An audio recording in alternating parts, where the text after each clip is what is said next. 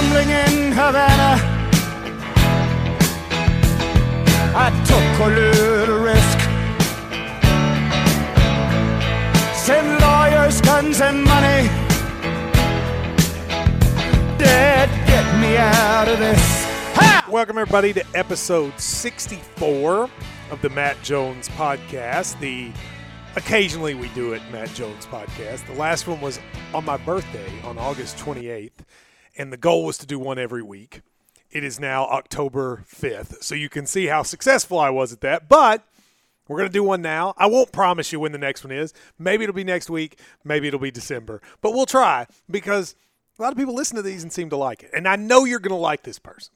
I've wanted to have him on for a long time. I think he is one of, and I'm not just saying this because you're here.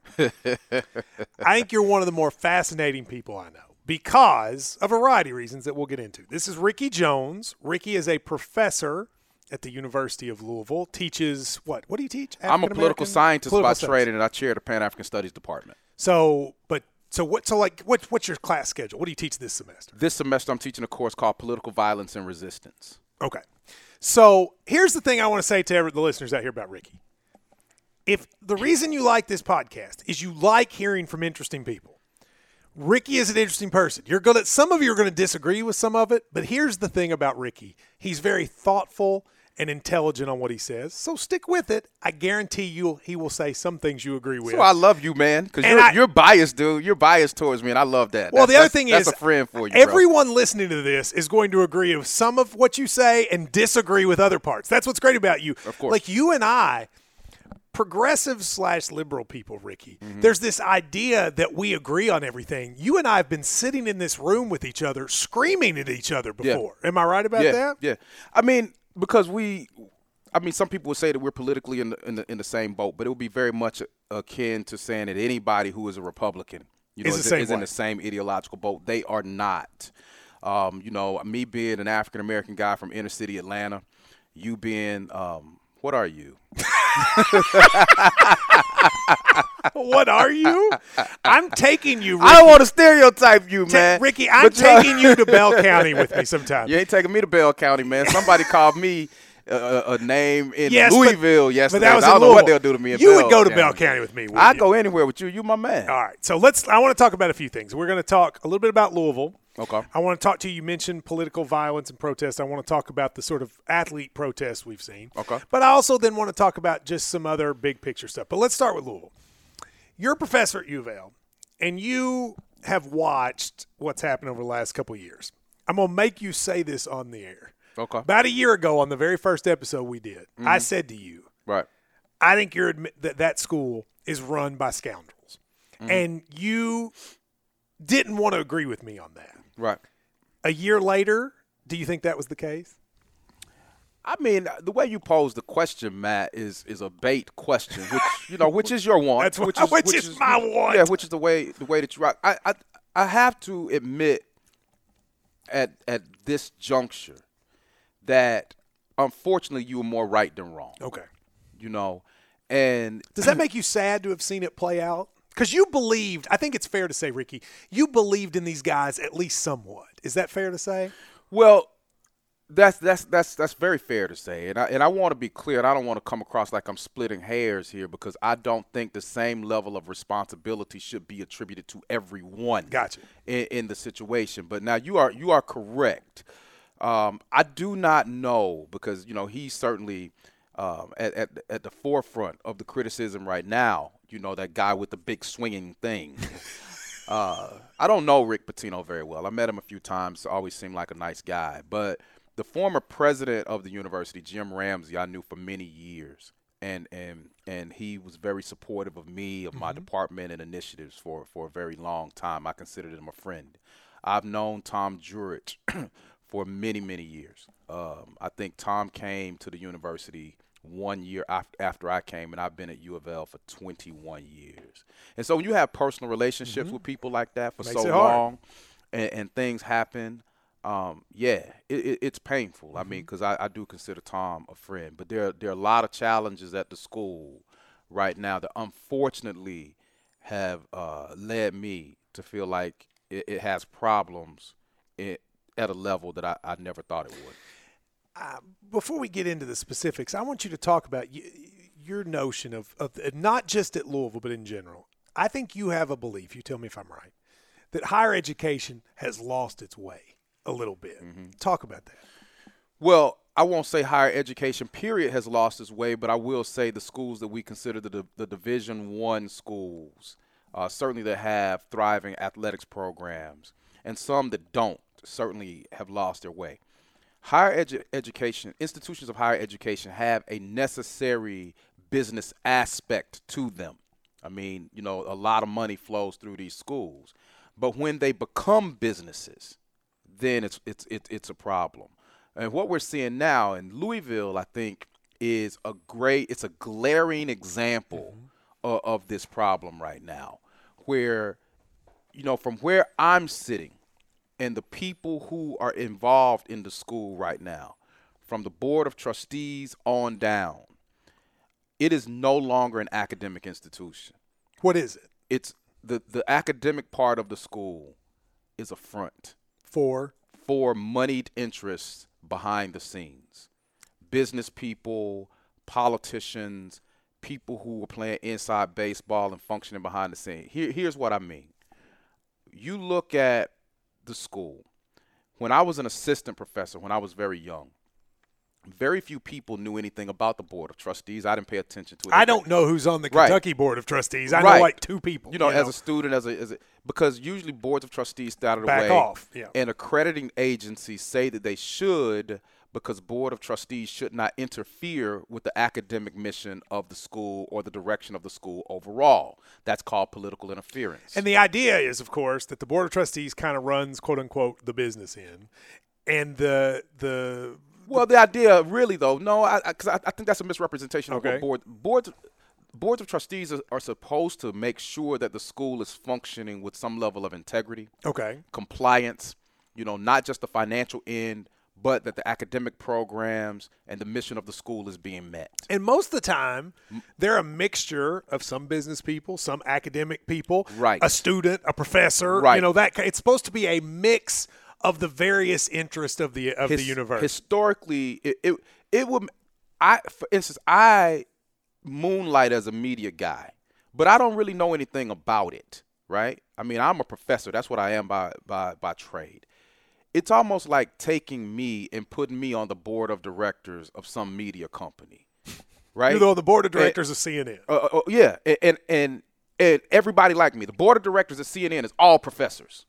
Okay. Now we don't know anything about media, but we we are now running CNN.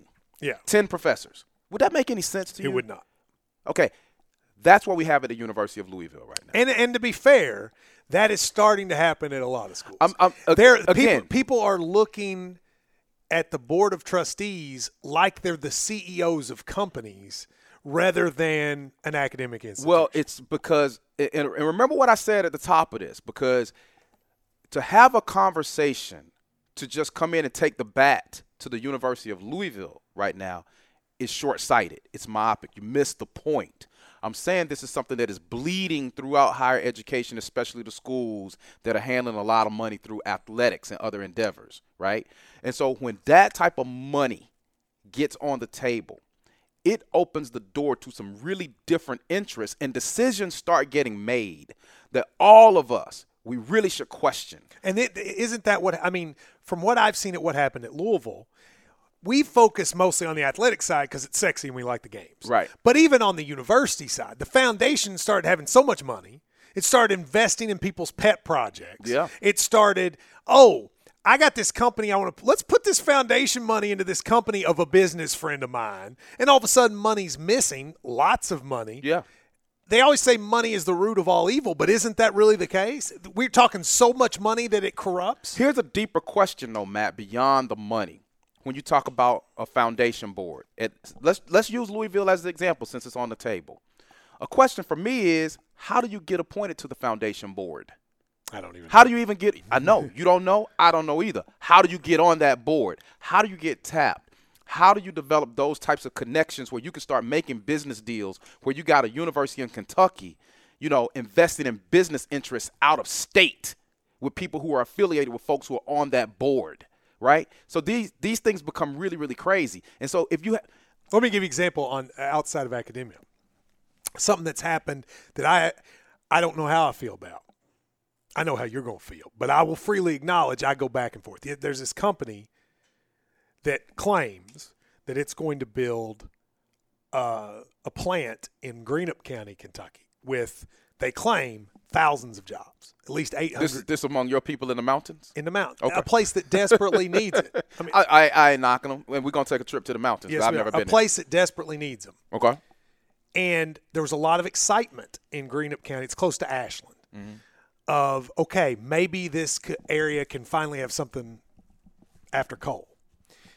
The state of Kentucky, it turns out, has invested twenty to fifty percent of the investment in the company.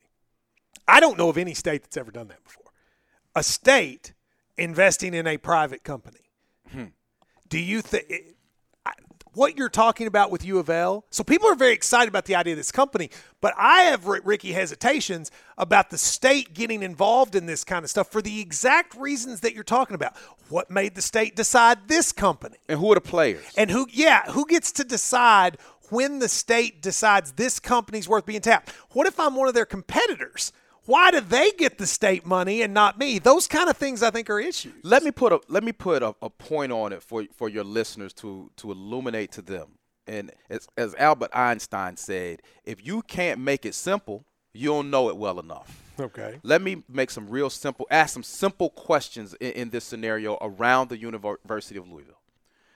This isn't about party, all right? Now, I'm a political scientist by training, and your listeners will love this. I got my PhD from the University of Kentucky. You like the University of Kentucky. I love the University of Kentucky. You like Eli Capilouto, I, don't you? I, I like Eli Capilouto a lot. Uh, I before mean, you go to this, I went to Eli. I saw Eli Capilouto at the UK game. Uh-huh. I said I met this guy Ricky Jones, or I said my friend Ricky Jones. I heard you met him. Right. He goes, "Oh." He looked at me like, "How are you friends with that guy?" That's exactly. He looked at me like he gave me a look like, "How are you friends Did he? with him?" And I said, "We're buddies. He really likes you." And he goes. Well, I'm glad to hear that. Yeah, he was he was very funny. he knows ahead. my father, man, from from Alabama. So there are all kind of co- connections. But here's what gives me pause about the University of Louisville right now and the political and business connections. Okay, the governor of the state, in the person of Matt Bevin. who you like. Yeah, he's my boy. We're gonna go out and drink after your show, right? You and Maddie me, B. me and Matt Matt Bevin gonna go out and drink after your show.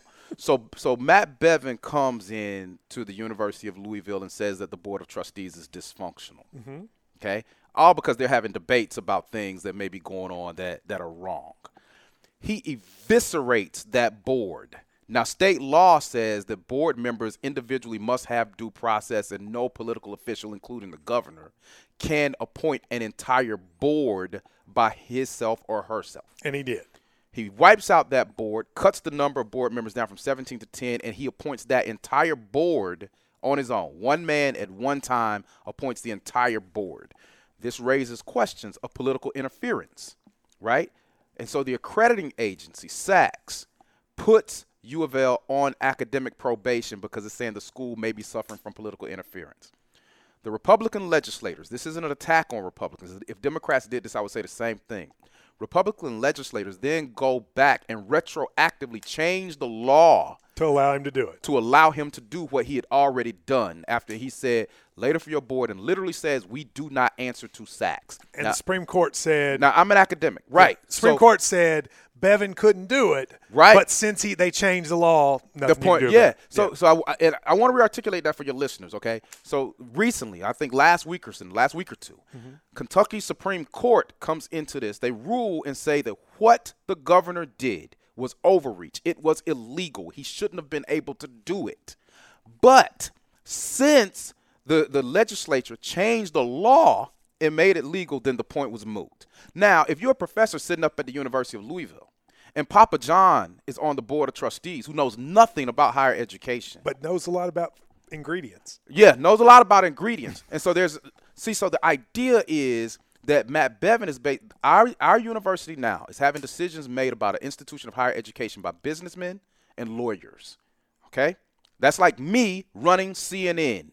Okay? When I get off of here, whatever I want to run the company that, that puts this podcast on. I just want to run it. KSR. Yeah, I want to run KSR. I don't know anything about You'll it, but do I, as well as but I we should do. be able to run it. Now, Mar- there's the one who runs it right there, Maria. You want to take it over right. for her? But now, here here's a deeper problem with, with Louisville. Okay, when people start talking about backroom deals. Okay, so recently, everybody talking about sports. Everybody's concerned, and I want to get to some deeper questions that I have. well, we'll go to sports in just a second. Yeah, Go ahead. I mean, but but it, it's a part of it because this is my point. Who's making these deals and why? So the new athletic director at, at Louisville, the acting athletic director, a guy named Vince uh, Tyre or Tyra. yeah, I'm not let sure me tell this story, and then I want you yeah, to you go comment ahead. on it. This is Because an amazing story. It is amazing. It is an amazing story. Vince Tyre Yeah. was at the U of L football game where they played Murray State. No experience in higher ed, businessman. He decided to go and visit the president's suite. Just to go visit. He literally said in the press conference he wanted to go get a beer. Yeah. He walked in. Drew Franklin, you need to get a beer like this. Sometime. Yeah. He walked in to get a beer, and he walked out the athletic director. Yes. He said he had no intention of Yeah. doing it. He literally just wanted to get a beer. And the president looked at him and said, You know, while you're here, and Yeah. they start talking and end up hiring him as the athletic director. now- that is an amazing story. And it is not not only is it a true story, okay? So a cat just says. Now remember, we've had all these problems with these boards. Yeah. Board of Trustees, Foundation Board. Yeah. Guess what? We don't know how they're chosen. We don't know who makes the decisions, but Vince Tyre is on the foundation board at the University of Louisville. Nobody knows how he got in there. Nobody knows anything about this guy. Okay? Where, where I'm at the university. So he says, I want to say this slowly and emphatically so your listeners hear the words that are coming out of my mouth. So if anybody said to this man, so he I guess he wanted to get rid of this idea that he was somehow seeking the job. Yeah. This brother was like, nah, I wasn't trying to get this job because Tom Jurich has been put on administrative leave. He said, I did not go to the president's suite, ironically, at a football game, okay, to, for a job interview. He says, I went for a beer and walks out as the athletic director. Are you are you kidding me? that is amazing. Okay. I mean, it really now, is now- amazing. Now, look, meanwhile, Matt, meanwhile, on the academic side, we have the people, these illegally appointed people on the board of trustees by Mad Matt Bevin, who are trying to tamp down on faculty members who I have to fight like a dog to hire at $55,000 a year to take a sabbatical. but doesn't that make you mad? Okay, so you you Hell yeah, it makes me mad. Wouldn't it make you mad? it makes me mad, but then why don't you get mad? This is the one thing about you that I just want to understand. Why aren't you outraged by this story that Tom Jurich's making five million dollars? Look, Why doesn't that outrage? No, no, no, no, no. Look, if we just center on that, again, we miss the point. Okay, but I want to. Here's, That's no, no, no. part of it, Here- man. No, no, no. Because what you're doing, Matt, I know what you're doing. Again, you're trying to bait me, and you've been doing this for years. Your people don't understand this because, you know, we started out friendly. now you want to bait me. I like baiting you 'Cause- 'cause that's what- basically- I no, bring the best out of you. I bring the best out of you. Basically, what you're what you're trying to do is like, why ain't you mad about your boy? Right? I am asking that. You ask what? Look, I heard yesterday somebody told me, hey, you know your boy Matt Jones is getting sued. Yes. And you too, Drew. Are you getting sued? Right? And, and they were like, what you think about that? I was like, I don't know. I support Matt. And they were like, well, I didn't even tell you why he getting sued. I was like, he's my boy, so I'm not going to betray Okay, him. so you so you're saying okay. So see, uh, I- I, so I'm you're not gonna just betray saying him. like, Jurich is your boy. Look, you getting sued and you probably did it. I don't know what y'all did, but I'm going to support you no matter what. Can I say so- can I say something though? All right, What? let me let me let me play let me play devil's advocate. You already doing it, and you ain't let me answer the question. But you're when you are criticizing rightly the governor or other people for putting their boys on boards, why can't you criticize you ain't let your me finish. boy? No, I'm, I was about to, but you Okay, ain't let me all right, go finish. ahead. All right, go ahead. Let me say this slowly, and this will make you happy. All right. Tom Jurich makes too much money. Okay. Rick Pitino makes too much money. John Calipari makes too much money. At least UK those Hold not on, dead. hold on. No, no, no. Because this ain't a U of L UK thing. Nick Saban makes too much money. Urban Meyer makes too much money. This is this is the reality that we've set up and that we have accepted. We right now are at a moment where I think in this state and in this country, it gives us the opportunity to re-examine our values where our children are concerned. It gives us the opportunity to re- re-examine our values about institutions of higher education that are supposed to they're supposed to produce more complete citizens, educated, thinking citizens. Instead, we care more about football, basketball, we care more about athletics. Now, I'm speaking from a, the position of an academic, right? Who loves sports. You do love sports. There, there, there, there's some of my. You co- weren't you on the athletic board for a while? no, I was never on the athletic board. You were on some faculty athletic something. No, right? I wasn't on any faculty athletic anything. I've Oh, never been on the Okay. athletic board. I was on an NCAA review committee Okay, gotcha. about uh uh you know another bad situation that we shall not speak of right now. love We can these. get we can get to that. There's plenty of But them, by the way. so so the thing is though, Matt, the thing is this. What is going on in a country where we have basketball coaches and football coaches being the highest paid public employees in states 47 of the 50 states, All the highest the- paid state employee is a coach. Now, does that make sense? No, that makes no sense. Okay. Now we will pay. Look, it is a backwards system when a basketball purse, uh, person, a basketball coach, in, in this case, in the in the in the in the person of the of the one with the swinging thing, makes over seven million dollars a year. Five million from the University of, of, of, of Louisville, over two point two million from Adidas seven million dollars a year, got a three thousand dollar a month car allowance, okay, and they'll want to pay a, a K through twelve teacher fifty grand, right?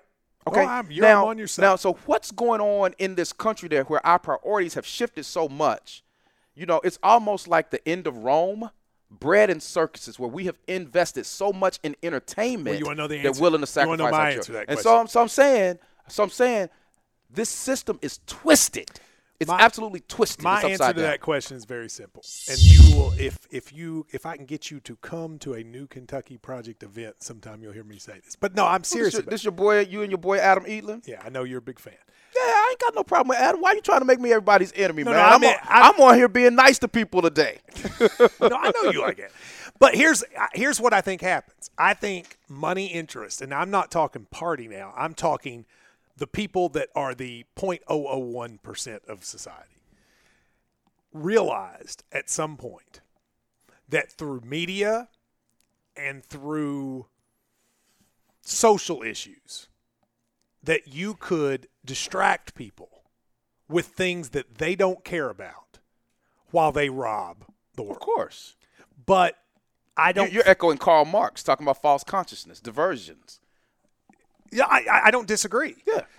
And the re and so what I think happens is they've created an an sort of echo culture where Republicans watch Fox News, Democrats watch MSNBC.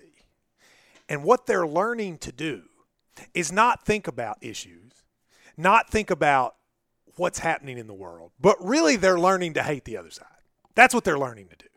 And the hope is while these people fight over nonsense, the real stuff happens behind the scenes. Oh, most definitely. But it's worse. It's even it runs even deeper than that, though, Matt. I mean, I think people have been so trained now that even if you tell them the truth, okay, they will fight you. It's like walking into a dark room with a man sitting there and somebody's feeding him worms, but telling him it's spaghetti. right? Oh, this gets worse. And so you go in, you turn on the light, and you say, "Hey, man, this dude is giving you worms. That ain't spaghetti. He's giving you worms." And the dude who's being fed the worms says to you, "Turn that damn light off."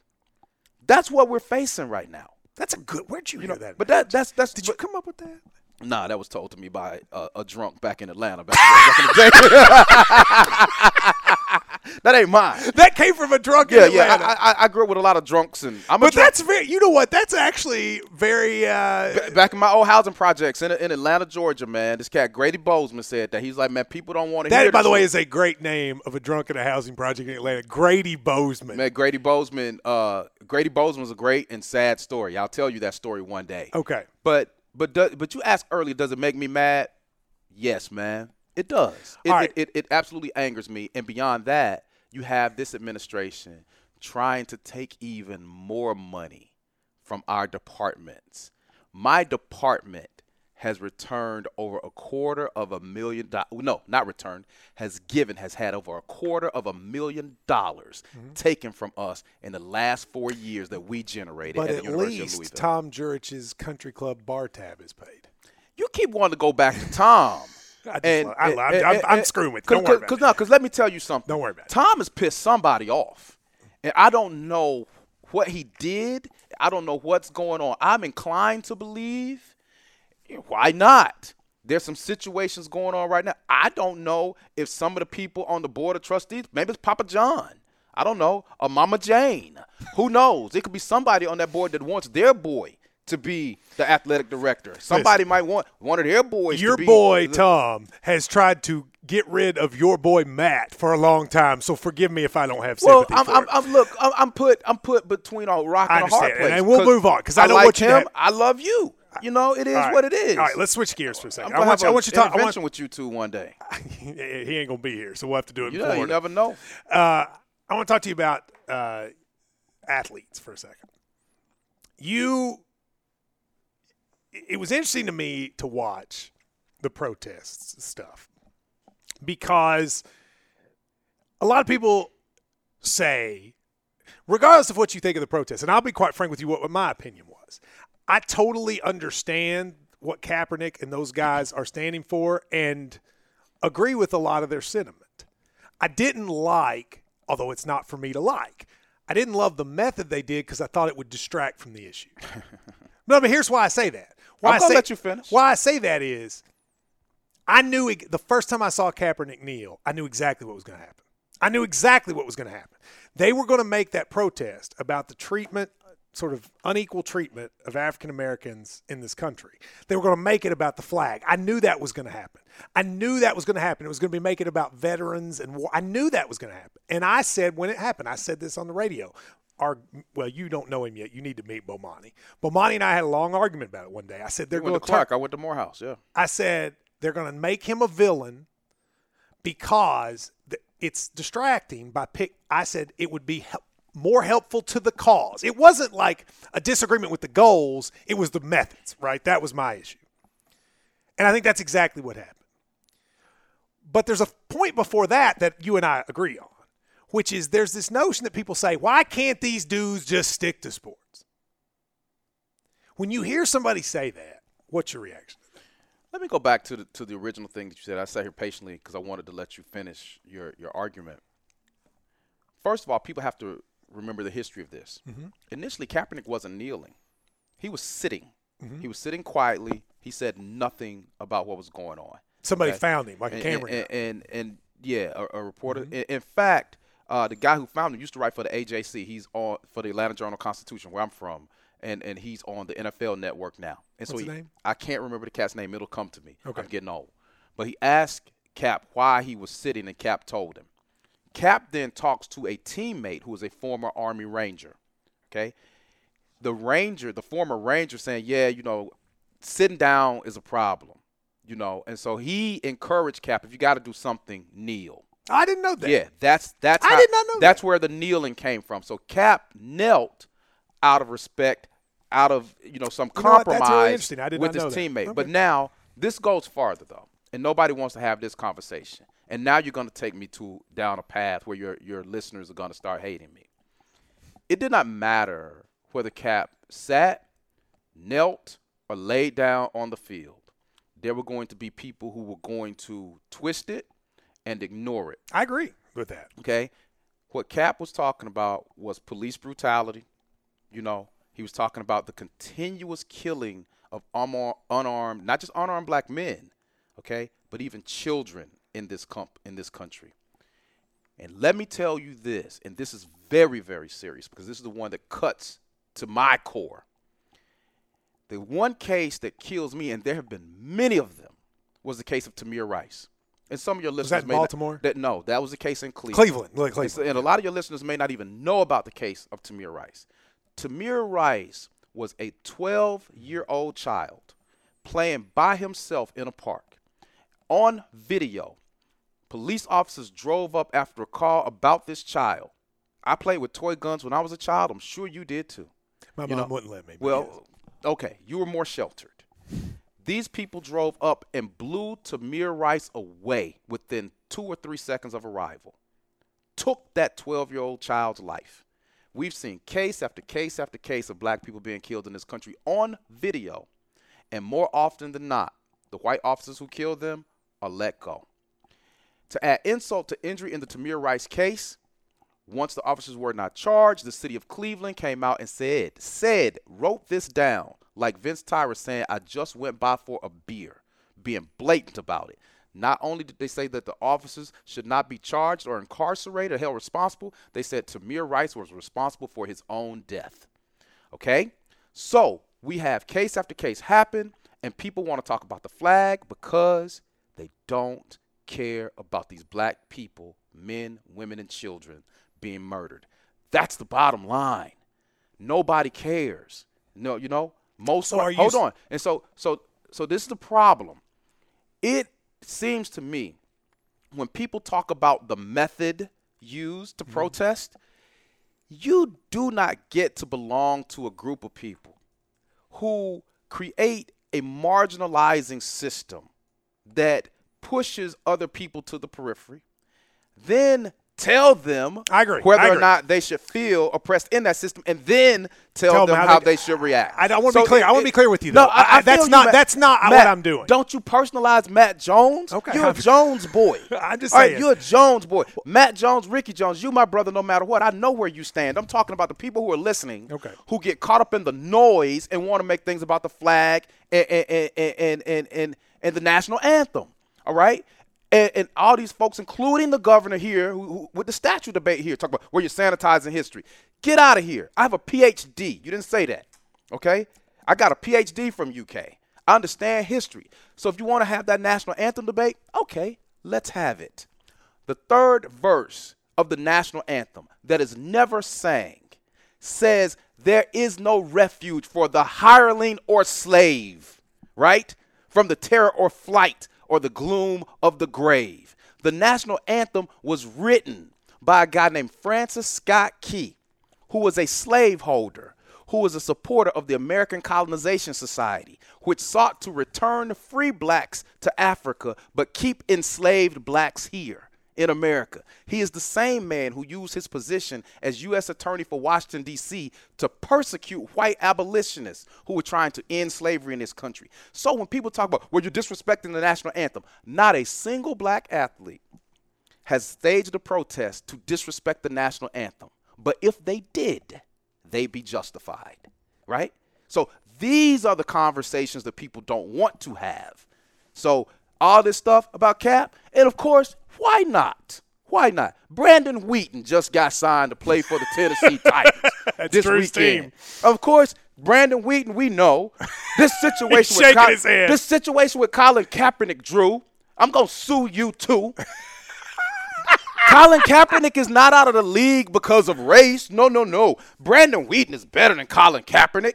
Brandon Weeden wasn't better than Colin Kaepernick when he was at Oklahoma State, and Brand- and, and Colin Kaepernick was on- an elementary school player when he was in Pee Wee League. I mean, you you are you serious? Well, there's no Come doubt. on, they've sat. They've. There's no doubt. So that's a different conversation. People don't want to have that conversation. First of all, I, I have to tell you when you get when you get going like that, I feel like I'm at church and I just sit there and listen to you, and it's it is mesmerizing. but it's intriguing, isn't it? it is intriguing, and that you know what? I'll be honest It's captivating. you. Kaepernick is clearly he's clearly paying for the for for the whole thing. Like he's he's kind of He would end up on the on the right side of history, Matt. He would end up on the right side of history, and people should be ashamed. Don't you th- like? But the week before Trump spoke, only eight people were. Uh, it was it was eight guys. You mean Orange Forty Five? We'll get to him. Let me ask you this: If you played, would you kneel?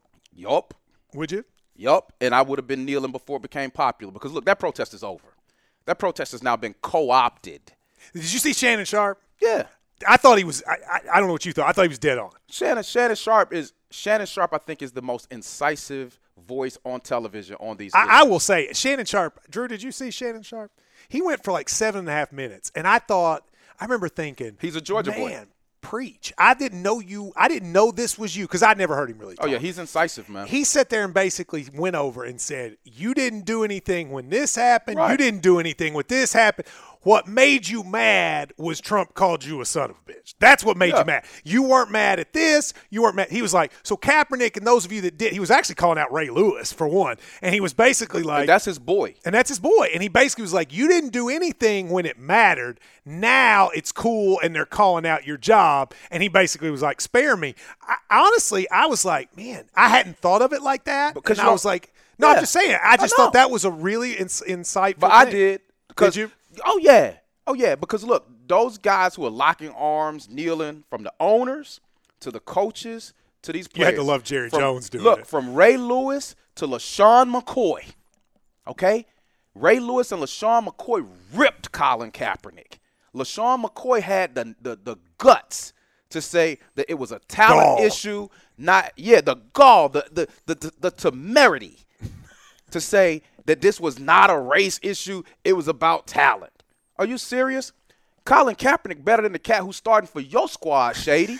And, I- and no shade, no pun intended, to Tyrod Taylor, right? But Cap can outplay Tyrod Taylor. You, you got Jay Cutler.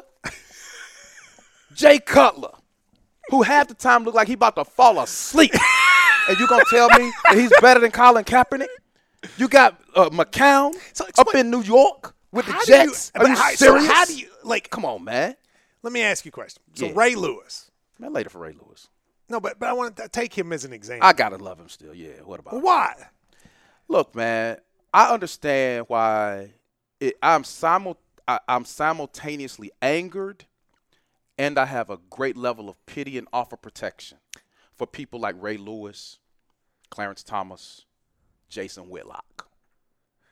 You know, I want to talk to you about Whitlock. I mean, but I, I, I because I understand what the system of socialization has done to them, how it has twisted their minds, where they believe that they're going to get more traction in this world if they literally betray the causes of the oppressed, if they if they betray humane positions.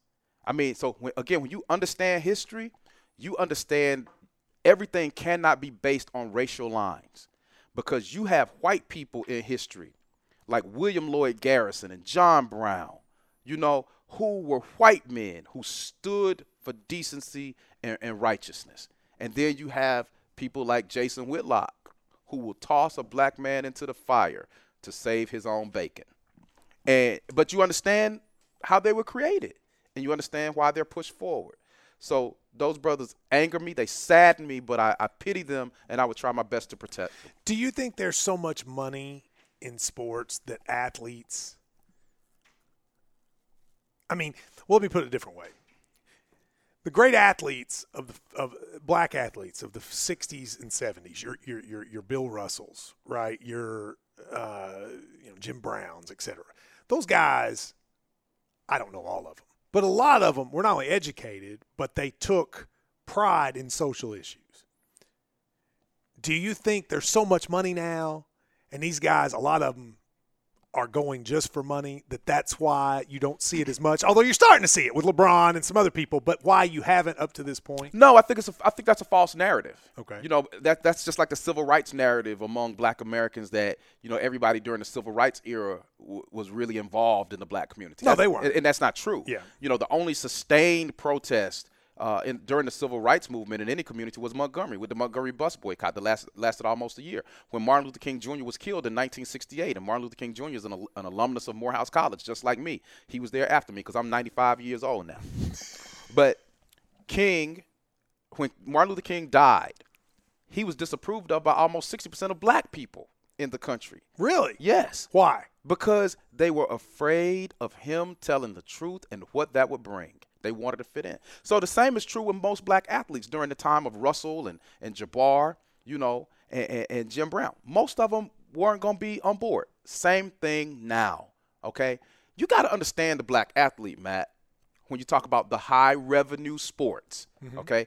This runs back to colleges football, basketball. Ain't nobody worried about tennis or golf Well, you know, golf's got a or, or, or field hockey. No, no, no. I'm talking about at the college level. Oh, at the college level. at the college level. Okay, most of these young black athletes, dude, they have unusual talents. Many of them are identified as early as middle school.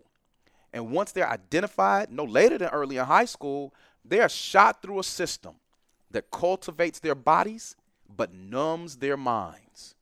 Okay, we see this at Louisville. We see it at other places. Most of these places are not concerned with these guys really becoming educated, thinking citizens. They're concerned with keeping them eligible. We had this on the TV show today. Right. You appreciated John Calipari saying he wanted players to learn and speak about social Yeah, issues. I mean, I think that is a great thing for Cal to do because my my point is, I finished the, the last thought.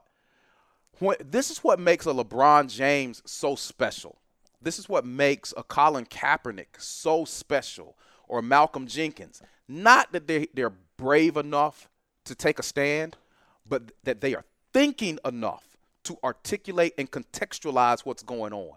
They've been able to come through that system with their supreme gifts, but also able to cultivate their minds. You simply cannot say that about most black athletes. Look at Cam Newton. You can't say this, but I, you can't say this, but I can.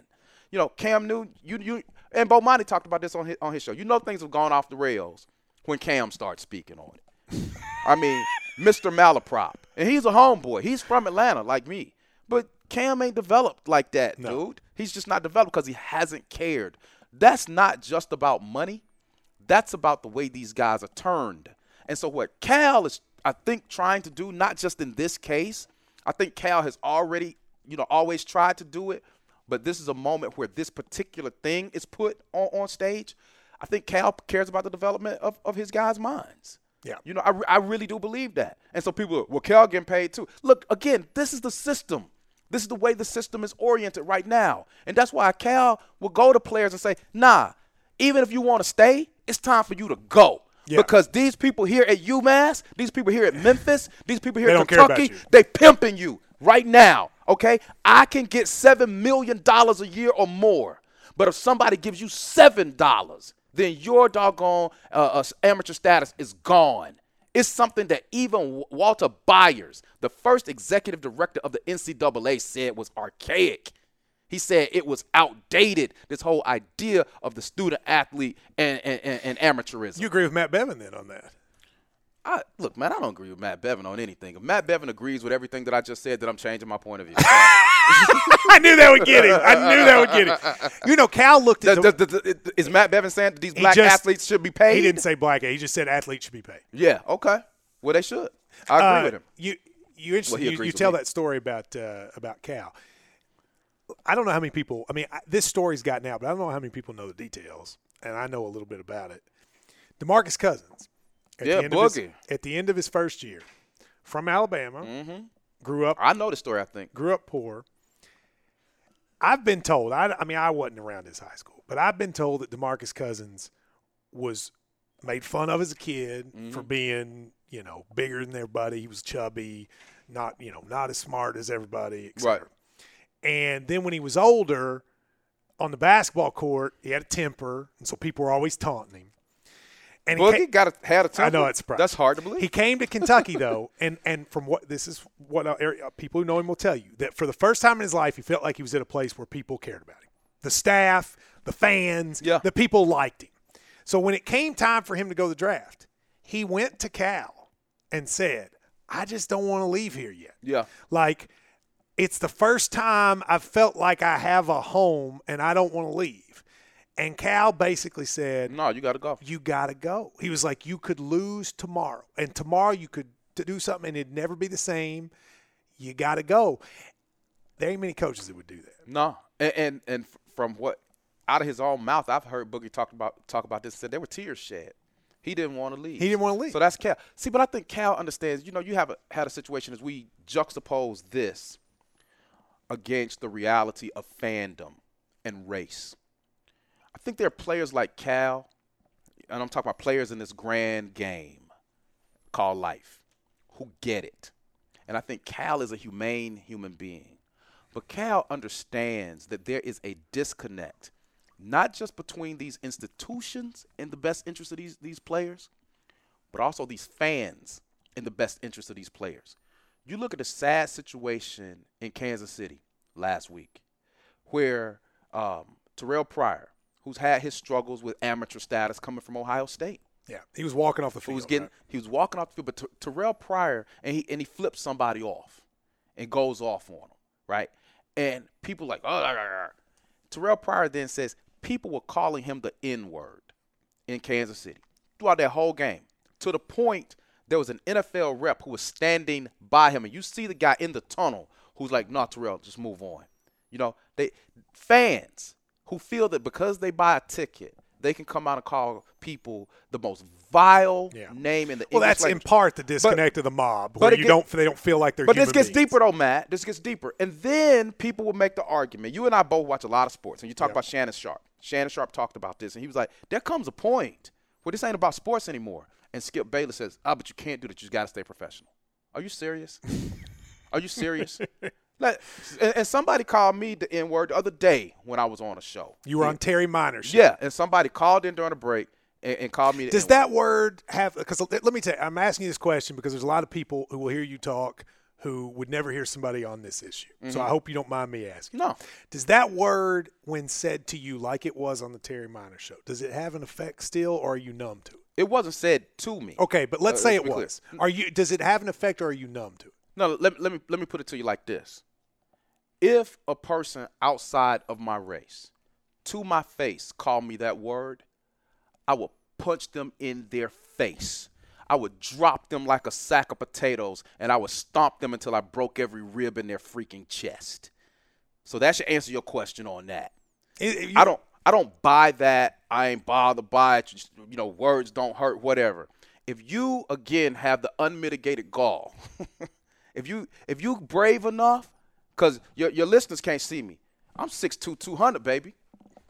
6'2", 200. Try calling me that to my face if you think it's cool. Let me go back to your reaction. What you just said, Am I wrong? Maria. She put Am I don't wrong, put Maria? Maria? on the spot. Huh? What? Let me ask you a question. What? Are you saying in that that that's how you know you would react, or are you, for lack of a better term, proud that that's how you would? No, I'm just being honest about I it. I know that's what I'm saying. Yeah, but yeah. but would Yeah, you look back and because you're a brilliant dude, would you look back and rationally go, "That's how I should act about it"? No, no. Who, who tells me how I should act? Because somebody I'm comes just- up. I'm asking no, no, no, I'm not no, telling no, you how to no, act. I know I'm you're not. asking. I know you're not. No, I will. I look. I wouldn't look back on it with any regret. Okay, that's not fine. with any regret. Not not with any at all. My point is this, man. People say to me, Matt. You know, they'll ask me, "Well, why do you talk so much about race?" And I'm like, "You're so outspoken. Why are you so outspoken?" I'm like, "Look, I'm really not that outspoken. I only, because you know me, man, I like to play. I like to have fun. I like to be positive. Mm-hmm. I only speak to issues that need to be spoken to. So the real question isn't why do I say so much? The real issue is why do you say so little? And I think what's wrong with white America, remember, I'm not a native of Kentucky, even though there are many Kentuckians that, has been, that have been good to me. UK has been good to me. Louisville used to be good to me. But at the, at the same time, man, I think a lot of people in white America are very, very comfortable with more passive, quiet black people who are willing to kind of go along, to get along, and will not tell them the truth. You know, and there are a lot of black people who are so fearful that they will do that and do anything to try to fit in. And I ain't that dude. Our friendship ain't based on that. No. You know, it ain't based on that. I don't feel like I got to change the way that I talk. I don't feel like I got to go to your country western concerts with you and wear, you know, cowboy boots and, and hats and pretend like I'm from I'd like you to do it. Yeah, but that ain't going to happen. You ain't going to I'd go with there. you. Why wouldn't you go with me? Man, you ain't going to have me out there shuffling and skinning and grinning. I would listen. Some of that music you'd like. You'd like Sturgill Simpson. I bet you. Yeah, I like that. I like Charley Pride. Charley Pride, kissing angel. Good morning. Let- I like all right, Willie Nelson because Willie Nelson is a gangster. all right, let me ask you: Are there any politicians? Because I remember you and I when you first started, Mm-hmm. Obama was president, and you would talk to me about ways that Obama frustrated you. Are there any people in government at all, black, white, whatever, that you in Kentucky? No, no, it's nationwide that you consider to be like a role model or somebody you really respect. I like I like Bernie Sanders. Okay. I, I I mean I really really pushed. But what about when he there was some talk that maybe they thought he kind of had a race problem With, nah, nah, he had a he had a problem connecting with race. He had a he wasn't a racist. You know, he had a problem with connecting with certain issues, but Bernie Sanders was smart enough to understand what he did not know. Yeah. And he tried to make those connections as he moved along. He was able to learn. Look, every time I talk to you, I learn something from you. Okay? I learned Kentucky geography. I learned Sturgill Simpson songs. because look, you can't learn anything from people that think the most like you. I now, agree. if you That- talk about this state, the politician that I think is is the most progressive, gives it the most hope, but he ain't gonna move beyond the position that he's in, is John Yarmuth in, in, in Congress. I think John Yarmuth is an outstanding uh, human being, and you got to be an outstanding human being before you can be an outstanding politician. I mean, you just do. Um, but but really and truly, Any Republican? man, look, I I'm can't, just asking you. I can't name many Democrats. I, th- I I think the Republican Party is problematic for me as an African American. But- And there aren't many mainstream Democrats, you would say. Uh-uh. I'm a, I'm a registered independent because you know Republicans will come at me with you're a shield for the Democrats. I'm like I hate the Democrats. I think the You Democrats do. are spineless. I, I can't stand them. I think the Democrats have largely exploited the black community. All right, I'm gonna do something. The black vote we got granted. about we got about ten minutes left. okay. I'm gonna let you. I want you to to to talk me through something. What's that? You and I have talked about if I were to run or whatever, whatever with this. Mm-hmm. Do you you look at me? Do you think? I feel like I disappoint you, meaning like You, you. disappoint me. and here's why I say Oh, that. man, here's okay. why I say that. You think I should be? Do you think I should be more outpo- outspoken about things? Like I project myself as this. I'm one of the very few people that thinks a lot of things that you think, Mm-hmm. but deals with a lot of people that think the exact opposite. Mm-hmm. And I feel like I can be in both rooms and be all right. Mm-hmm.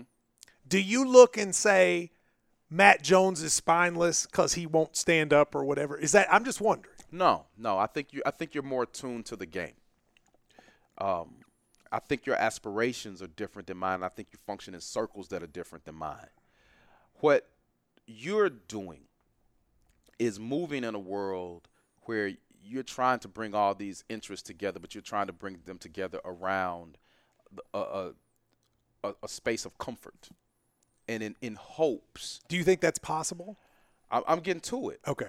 I, I think you want to bring them together in a space of comfort in hopes that there can be some transformation out of that.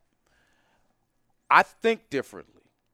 One, I have no aspirations beyond what I'm doing. I understand that. You know, that's one. So I will never have to seek a single vote.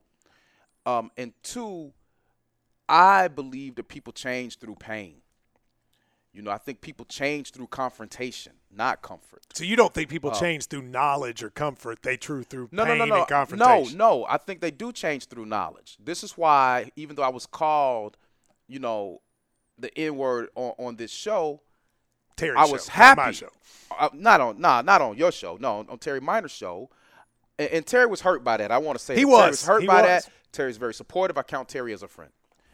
But it's very important to me that those contradictions be accentuated, that it be open there, right? So for me, I think we have developed a country, man, where people are too politically correct, where they will not speak of the truth. You know, they'll avoid that. Everything gets politics. People use So- politically correct though. They think that that's like, like that's you. It's usually conservatives that say people are too politically correct. No, I know. Again, that language has been colonized. But but you ask, am I disappointed in you? No. I think you and I have different approaches to trying to create a more just, sane, knowledgeable world. But you cannot function in the same way as I do. And you don't need to, right? I need you and people like you, and I think you need me and people like me. So if you d- actually decide to run for office, I'm going to be your biggest cheerleader. I will work for you, I will campaign for you for free because I think you have a vision of a different world. See, that's where I was off the bandwagon with Barack Obama. I thought people felt that Barack Obama was a transformative figure, and I did not. I You never thought- did. I never. I wrote a book about it before he was elected. Go back and check it out. 2008. What's wrong with Obama? Ma- uh, uh, Obama mania. I said right there. He's not a, a transformative figure. This guy is a traditional politician. You look at his history from Punahou up to Occidental to Columbia to Harvard. I mean, that's what he was. I think that you have the possibility. I think you have the potential to be a transformative figure in this state. If God blesses you with the opportunity to do that and you don't, then I will be disappointed. I understand that. I you tell me if I'm wrong about this. This is the centerpiece of my belief. Let me just go through it and then you tell me if you think I'm Okay.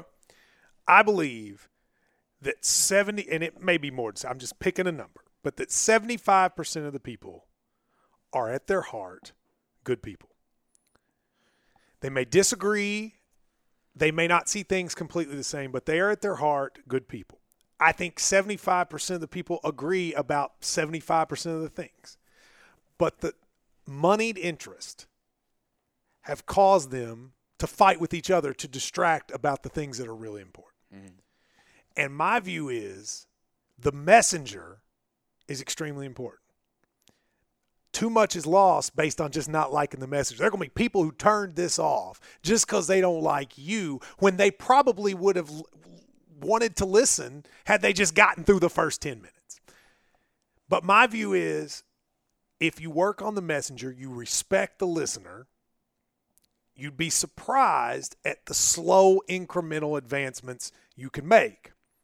And that if you do the message wrong, you can do more harm than good. Do you agree with me or not? I know where you're going with it, but I think I think it's just more nuanced than that in some areas, and I think it's it's it's more concretized than that in in in other areas and how people are ideologically situated. I you're more hopeful than me on I certain am. things. I am. Um, Are you pessimistic? no, no. I'm hopeful. I'm not as hopeful as you.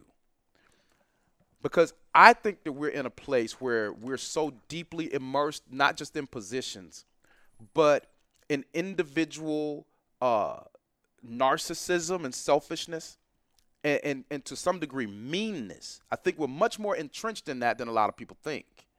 And I You think, think that's natural or culture no, brings no, it? no. I don't think it's natural. I think we, I think the country's been socialized in this way, and I think that we've fallen short. And I don't think it's just about money, okay? Because when you talk about moneyed interest, you remember when people, there were some people that were arguing about tax hikes on people that make over a quarter, individually over a quarter million dollars a year. Only about two to three percent of the people in the country, you Oh, know, know. make that much money, and people didn't understand it. So yeah, they have been fooled. But issues around race, some of the cleavages that people are really uncomfortable talking about. It is not, it is my calling. I, I firmly believe this, man. I believe that God put me here in this place at this time. I think my grandmother who raised me, my mother was 15 years old when she had me. I didn't meet my father till I was 35 years old. I did, he could have walked up to me and spat on me, and I wouldn't know who he was. My grandmother died in 2009, barely able to read. She never attended school. So whatever that woman put into rearing me, and what God put into constructing me, I think God and my grandmother put me here in this place at this time to move the needle, but not through conventional means. I understand what you talk about messaging and people like, but my approach is never trust a man that everybody likes I agree with that. because usually he doesn't stand for anything. I agree with that. You know, so I'm a debater. I'm open to, to talking to anybody, you know, open to talking to anybody. But I understand that there's some people that are not going to change and some will, you know, but I'm open to talking to them. And I really do pray, Matt, that your thought that that higher percentage of people really have good hearts across lines of race, gender, religious choice, sexual orientation, and ethnicity. I really pray that that you're right about that percentage. You know what breaks my heart? What? This is what really breaks my heart. When most people, especially on the left, but it's true wherever, think about racism, mm-hmm. they think about usually poor people who I believe get those thoughts because they have nothing else in life. Life has, for lack of a better term, shit on them for a long time. And they want the feeling of, well, I'm better than something or I'm better than somebody. A feeling they shouldn't have. I'm not justifying. it. right. I- I'm just got you. saying it develops from a, a lack of opportunity, confidence in themselves, Mm-hmm. whether it's from the region they're from, their economic status, etc. And again, this sounds optimistic and hopeful. My thought, my goal would be to see people understand there's you got a lot more in common with the folks on the west end of Louisville than you do with Donald Trump. That's what drives me crazy. With that, I mean, before you skip over that, No, no, I'm that's not- I'm not that's what Matt. drives me crazy. That you talked about Tamir Rice. Tamir Rice and the people of Appalachia have a lot more in common with each other than they have in common, in my opinion, with Donald Trump and, you know, pick your next rich person. That's my belief. Now, Bomani, you got to meet Bomani. You guys would be big Sure. I mean, an Bomani agency and guy. I have had these conversations where Bomani says, you believe the most important thing is wealth or, you know, is economic status. Mm-hmm. I believe it's race. I'm not saying one's more important than the other, but I do really believe that people at their core are a lot more motivated by culture and economic status than maybe you do. Well, I, I I think I would I would I would land closer to Bomani, but I'll say it in a different way. Okay. I think you once again are not incorrect, but you're incomplete. There's certainly strands of racism that are cultivated, reaffirmed, and, and accentuated along class lines, where you have poorer whites who are put in a, a, a socioeconomic situation where the only thing they have to hold on to is their whiteness. Yes. But people who relegate racism just to, you know, that group of white brothers and sisters, they're either being disingenuous or they're being dumb. Because if you really think that the only racism that exists is because of those type, you know, that that that class existence, then you're incredibly wrong. You you see highly professional, wealthy people in this country who have deep-seated, virulent strands of racism that you see playing out just in more sophisticated ways. So the guy who called Terry Meiners' show and called me the N-word, yeah, he's a racist, right? And he can't even see the contradiction of saying, you know, that effing N word is a racist. So you just call here and call me the N word, and I'm the racist, right? So there, there's that type of contradiction. But then you have people in the political class, the moneyed class, who still have these incredibly negative racial sensibilities. And they do more But harm. well, wait, um, you're right. But they are they are more sophisticated. They're sophisticated enough To not tell where you. they are never going to use the N word Yeah. publicly. They are never going to step away from the coded language that, that, that they push. But those are the people to get to your aspirations about politics. Those are the people who are doing redistricting and reapportionment. I agree. Those are the people who are engaging in voter suppression around this country based on race. Those are the people who are pushing policies and agendas And so that are my goal is to tell my goal is to help So people not relegated. understand. My goal is to help people to help them understand that that is really the thing that that people of the working class and poor class should be rallying against, not each other. but not but- each other. But but but but my and, and, and look, you just need to keep somebody like me around you. That's all. I'm afraid because I don't want you're you to going, but you're gonna piss them all up. off. That's Well, the problem. You're hey. gonna be my Jeremiah Wright. You're gonna get me. They're gonna go. Did you see what Matt's friend Ricky said? And- but I'm okay and with that's it. Why I can't. That's why I can't run from from office though, Matt, because I know I have an affliction. I have a terrible habit about telling the truth, and, that, and that don't work well. Well, I'll tell you one man. thing. If being your friend or Bomani's friend, or even I'll say my conservative friends, if that causes me to, to, to not be able to do it, then I didn't want to do it anyway. Nah, well, just don't break my heart, man. I, I mean, I tell you this right now. You more than anybody since John Yarmuth ran for Congress in Louisville, following up Anne Northup. You give me great hope. You really do. You got to help me, with the hope. Louisville fans. They Uh, hate me. Well, dude, if, if you know what, and see, this is the problem.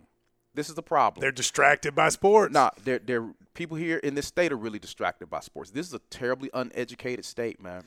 And and I think people need and, and look, that is not a and knock. there are people who try to make it that way. I, Matt, That's the enemy. Matt, I, I'm, I'm saying that at, at some point, and I've lived in Kentucky now. I mean, and I'm close enough to Atlanta where I get home a lot, but I've lived in Kentucky since 1992. All right, so I ha- my daughter is a Kentuckian. My daughter was born in Louisville. She's nine, nine years old. At some point, people in the state have got to decide what they want this state to look like in 20, 30, 40, 50 years for our children. Okay, when we're gone, for our children. And and if they want to leave the state in the hands of people with the ideology of a Kim Davis or a Matt Bevin. It, it's it's problematic. Are you religious? I believe in God. Yeah, I Are believe Christian? I- I'm I- yeah, I'm, I'm I'm Christian. I was raised in the Church of God in Christ. You know, but I but I'm willing to partner with agnostics, atheists, Muslims, anybody else who are humane human beings. If we want, if people want to move this state forward, you better stop worrying so much about Kentucky basketball and, and, and Louisville basketball and football and all of that stuff. You need to be concerned about these schools, okay? Because you do not have thriving cities or thriving states that don't have thriving schools. So people need to pay attention to what's going on at the University of Louisville and not, you know, be so happy about the problems that it's having because you're talking about damaging your professional class across lines of race.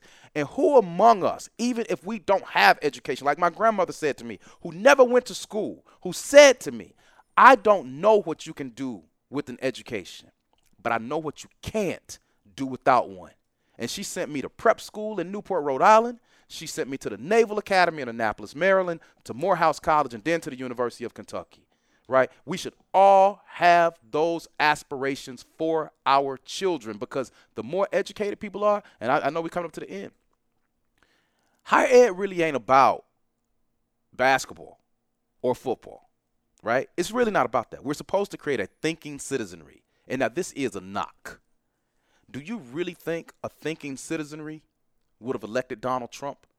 That's a serious question. Do you really think a thinking citizenry would have elected Matt Bevin? They would not have. And and you know, that ain't about your party affiliation, man. So like I say to you, whether you be Democrat, Republican, Independent, whatever, you, Matt Jones, Matthew Harper Jones. I don't care what your party is. If I invest my hopes and dreams in you to be a servant of the people, I don't care what your party affiliation is, and you get out there and you start screwing it up, you start doing things that are detrimental to the people you're supposed to serve, I don't give a damn what your party is. I will turn on you like a rabid dog, and I will say, I loved him once. And now I will deliver him to the hands of the people to set in judgment on him because he's not trying to build a place that's going to move us into the future. That's the way I feel. I love Ricky Jones. I love Thank you, you, too, my man. You're a Jones boy. Appreciate it. Hey, brother. All right, there you go. Long Let- hey, time tell your coming. people, listen to I Ricky don't. Jones I'd be show, man. really interested. I wish we could find out how many started and how many ended, but that was great, and I appreciate you doing it. We'll No see doubt. you later. All right. Peace.